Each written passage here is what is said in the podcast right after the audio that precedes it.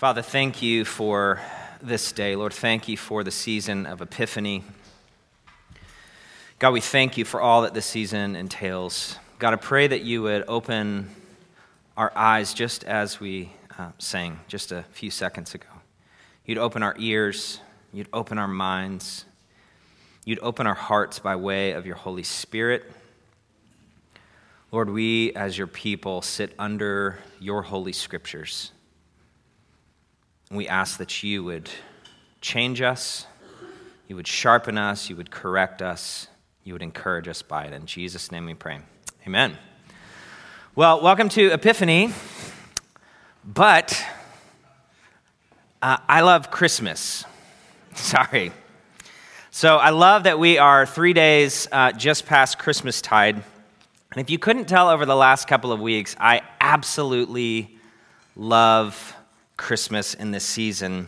And gosh, I'd love to take credit for how perfectly our uh, scripture in Mark lines up with those last couple of things that we saw in Luke chapter 2 and Matthew uh, as well, but I can't. It just happened that way. We are back in our Mark series, The King is on the Move, uh, and it just lined up perfectly. As some of my Presbyterian friends might say, it was predestined to be so. Regardless of how you choose to see it, our passage this morning lines up really well. I'm kind of beside myself, actually. So on Christmas Eve, we looked at Luke chapter 2. If you don't remember, this is the one with the shepherds in the fields outside of Bethlehem. And in the middle of the night, an angel appeared and said, Do not be afraid. I bring you good news that will cause great joy for all the people. Today, in the town of David, a Savior has been born to you. He is the Messiah, the Lord. And this will be a sign to you. You will find a baby wrapped in cloths and lying in a manger. Then on the eighth day of Christmas, or New Year's Day, we looked at Matthew chapter 2. This was the story of the wise men, the Magi.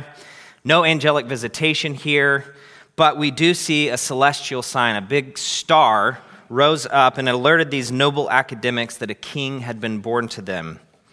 Here's what they said when they met Herod Where is the one who has been born king of the Jews.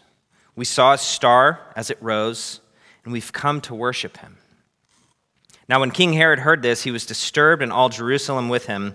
When he had called together all the people's chief priests and the teachers of the law, he asked them where this Messiah was to be born. And they replied, In Bethlehem of Judea, for this is what the prophet has written. But you, Bethlehem, and the land of Judah are by no means least among the rulers of Judah. For out of you will come a ruler who will shepherd my people Israel. So, here on the screen, you're going to see the monikers for Jesus, his titles from the last couple of weeks in Christmastide. He's the Savior, He's the Messiah, the Lord, the King of the Jews. Micah 5 being quoted in Matthew chapter 2, He's the ruler and shepherd. But we're not in Christmastide anymore. We're back in the book of Mark in our series. Look at where we started a few months ago. This is Mark chapter 1, verse 1. The beginning of the good news about Jesus, the Messiah, the Son of God. So, what Mark is doing here in verse 1, he's telling us right up front where he's going, why he's writing. But it's taken him eight chapters to get there. Let me explain. Chapters 2 through 5, we learn that Jesus has ultimate authority over nature and demons, diseases, and even death. In chapters 6 and 7, we learn that he has authority to correctly interpret the law, that he can whip up dinner for 5,000 peeps just like that. And all of those things are really amazing. And they're supernatural, but they don't explicitly tie to Mark's claim in 1 verse 1 that Jesus is the Messiah, the very Son of God. But all of that's about to change because we are at the hinge. We all know what a hinge is, right? It brings two things together a door and a door jamb, a femur and a fib tib combo, a box and a lid. A hinge can give purpose and action to two things that are disparate, right? Because a femur that's attached to a fib tib combo becomes a leg. A box And a lid with a hinge between them becomes a chest, maybe by which you could bring treasure to this newborn king. It brings action and purpose, but a hinge can also bring two main ideas in a book together, and that is where we are with Mark chapter 8, verses 27 through 33. This is the part of Mark's gospel that many scholars call the hinge or the very center of his portrayal of Jesus' life and ministry. Now, I don't want you to be distracted by my supreme command of clip art here, okay? Because my clip art skills are not what's on display, all right? But what we see is that Mark is recorded in the first eight chapters of his book. It comprises the bulk of Jesus' earthly life and his ministry. Then, with our hinge, 8 27 through 33, Mark then makes the descent towards Golgotha, where Jesus will prove his divinity by way of his death, his burial, and his resurrection. So we are at the very center of Mark's gospel. When we get here, Jesus likely has single digit months before, we, before he will arrive in Jerusalem on Palm Sunday. Then by Friday of that week, he will be in the grave. So, to our hinge in earnest. I want to point out there are two parts. Verses 27 through 30 is part 1, 31 through 33, if you're following along. Verse 27, here we go. Jesus and his disciples went on to the villages around Caesarea Philippi. And on the way, he asked them, Who do people say that I am? At this point, Jesus once again leaves Galilee. He heads north about 25 miles into the Gentile region of Caesarea Philippi. The reason for this, one commentator said, is that he likely wanted some privacy with his disciples as he begins his last chapter here on earth. So while they're making this pretty big hike, Jesus drops a pretty big question on them Hey, who do people say that I am? On the surface, it's a fairly straightforward query, but it's pregnant with implication, identity, and insight into how Jesus has been received. Verse 28. So they replied, Well, some say John the Baptist, others say Elijah, still others, one of the prophets. It's an interesting list. It gives us profound insight into the, who, who the crowds had surmised Jesus might be at this point. What we don't hear from them is Son of God, Messiah, the Lord, the King. It's a list of dead guys. John the Baptist has been dead for a minute at this point. He's been beheaded by Herod. You and I, because we have the New Testament at our disposal, we know that Jesus and John the Baptist were cousins, that they were only six months apart. They had grown up kind of parallel tracks. They'd even done ministry together in the same regions. But apparently, some of those crowds that were experiencing Jesus of Nazareth hadn't made that connection. Okay? Now, Elijah, he's a better option because he's been gone for about 900 years at this point. But if you remember, he was taken up in the air, presumably to heaven, by some chariots of fire, which is really cool. And I think one could make the case that Elijah is a really good option here. He wasn't a dead guy per se, so there's that. He's got that going for him.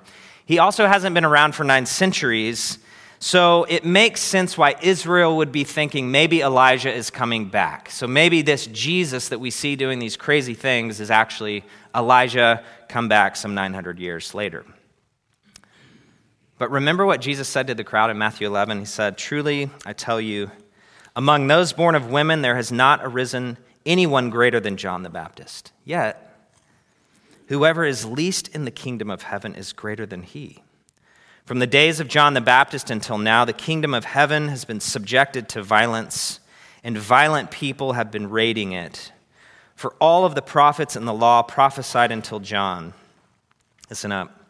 And if you are willing to accept it, he, John the Baptist, is the Elijah who was to come. Whoever has ears, let them hear. So Jesus says J the B is actually E, okay? The crowds are still trying to figure it out, though. But there's one last option, and it's a pretty good one. They say, well, maybe he's one of the prophets. Uh, Osborne says this likely stems from the belief that in Jesus and in John the Baptist, the prophetic age had returned, perhaps especially Deuteronomy 18, a prophet like Moses was back. This is a very good option.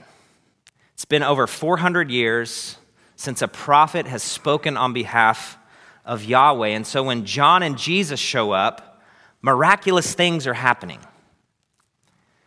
They're teaching with authority. For the first time in 425 years or so, and so there are some people in the crowd that are saying, Man, I, I think we might be back. Like Israel might be back online. It's the old, the familiar ways. I think there's some nostalgia baked in there as well. But the point is, when the disciples relay the answer to Jesus' question, Who do the crowds say that I am? These crowds who had seen him perform miracles and speak and teach with authority they're not sure of who he is. They're not sure of his true identity. And my guess is the disciples are running the similar grid in their heads. There's some back channel conversations happening with him. Thomas, uh, do you think he's Elijah? I mean, he's doing some crazy stuff. He could also be one of the prophets. I mean, dude, what if, what if the prophetic age is back? Wouldn't that be awesome? Now we get to the center of the hinge. Verse 29. But what about you? Who do you say I am? You've been walking with me for years. You've seen all the miraculous things I've done. You've also seen the very mundane, domestic things. After all of that, who do you, disciples, say that I am. Peter, being Peter, jumps in with both feet and he gets to the center, the heart of Mark's book, his thesis, and he just says, You're the Messiah. Mark told us at the very beginning that this is where he's going. Now, at the very center of it, Peter gets it right. He's not John the Baptist, he's not Elijah, he's not one of the prophets. He is the Messiah who was to come and make all things right. And I can imagine the disciples. They're somewhere along this road up to Caesarea Philippi. And when Peter just blurts it out, I can imagine like heads bobbing, like, yeah, man, Peter got it. Right? I can imagine some misty eyes. It's this really incredible moment for like three seconds. The very center, the very thesis of Mark's book, it's a magic moment for three seconds. Verse 30 Jesus warned them not to tell anyone about him. He then began to teach them that the Son of Man must suffer many things and be rejected by the elders, the chief priests, and the teachers of the law, and that he must be killed. And after three days, rise again. So we go from magic moment. Peter has just confessed that Jesus is the Messiah, the one who was to come. Wait, what? Don't tell anyone? But you're, you're the Messiah. You are the promised one. You are the one who does miracles. You're the, you're the Son of God. You're eternal. John said that you were the, oof, you're the lamb. Like maybe like the Passover lamb. Oh, that's how you're going to take away the sins of the world. Verse 32 But Peter is not tracking. Peter takes the king of the universe aside and he begins to rebuke him. No, no, no, no, no, no, no. Mm-mm. No, Jesus, you're not dying. That's not how this works. You're the Messiah, you're the king. You made all this stuff. You don't die, you don't suffer. We have you. I, I have a sword. Plus, you're eternal, and you, you, you like you could just talk and everybody would die. This is not how this is going to go, Jesus. But Jesus turned and he looked at his disciples. He said, Get behind me, Satan. You have in mind human concerns. You do not have in mind the concerns of God. Ouch. This is the same guy that just got the thesis right five seconds ago. Now, Jesus, the Lord of the universe, says, Get behind me. Can I just say that I get Peter here? Um, I'd definitely be one of those folks at this time who had a really hard time accepting that the Messiah being here, being online, flesh and blood, does not equal freedom from oppression, does not equal a renewed temple situation. That'd be really hard for me to accept. But this is not what God had in mind. Remember what we said a few minutes ago about a hinge, how it can bring two main ideas in a book together. Main idea number one is Jesus is Messiah, the Messiah, the one who was to come.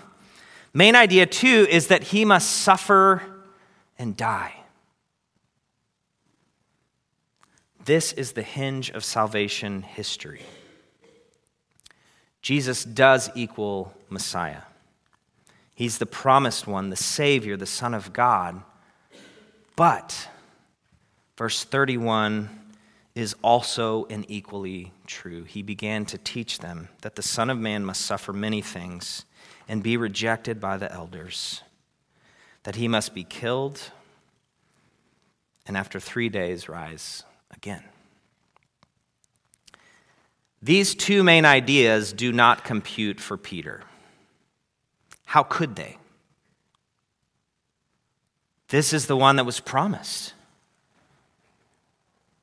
This is like a solid wood door being attached to a femur. You have that in your, in your mind's eye? It doesn't work. It doesn't work. It's not a thing. It won't work, or maybe rather, it should not work. But it's true. They go together. The Messiah must suffer. And it's the only way this could have happened. The Baptist was right, John 1. Behold the Lamb of God who takes away the sins of the world. Hebrews 9. For this reason, Christ is the mediator of a new covenant, that those who are called may receive the promised eternal inheritance now that he has died as a ransom to set them free from the sins committed under the first covenant. Paul in Romans 3. God presented Christ as a sacrifice of atonement through the shedding of his blood to be received by faith. Isaiah 53. He was pierced for our transgressions, he was crushed for our iniquities. The punishment that brought us peace was upon him, and by his wounds we are healed. Near the end of Peter's life, his tune has changed. This is 1 Peter 1. For you know that it was not with perishable things, such as silver or gold, that you were redeemed from the empty way of life handed down to you from your ancestors, but with the precious blood of Christ. Listen, a lamb without blemish or defect. He was chosen before the creation of the world, but was revealed in these last times for your sake. Through him, you believe in God, who raised him from the dead and glorified him, and so your faith and your hope are in God. We're going to see in the rest of Mark's book as he takes us to the hill that this Messiah, this Son of God, is also the suffering servant. In the last three weeks, we've seen that an angel and a star heralded the good news that there was a baby to be born that was born in Bethlehem. This baby is the Savior, the Lord, and the King. We've also just heard this morning from the Apostle Peter, who rightly said he is the Messiah. The question for us is what about you? Who do you say he is? Let's pray. Jesus, we confess our deep need for you.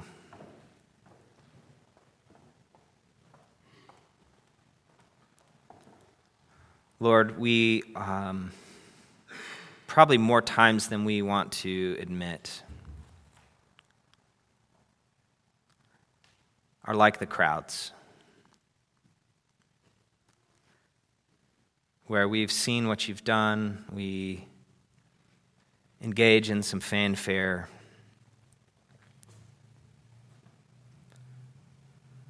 We don't always see you correctly.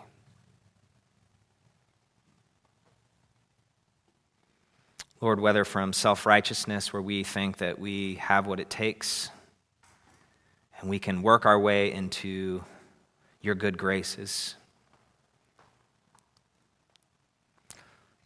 Lord, whether we um, put other things on the throne of our hearts, God, we um, ask your forgiveness. And we ask, Lord, in this Epiphany season, that you would reveal yourself more brightly to us than ever before. God, shine your light into those corners in our heart and our minds Lord, you are the King, and I pray that you would be so in our lives. That that universal truth, that good theology, Lord, it would make its way into our hearts. Jesus, we want to lift you high in our lives. Holy Spirit, would you allow us the grace and the privilege to do so. In Jesus' name we pray. Amen.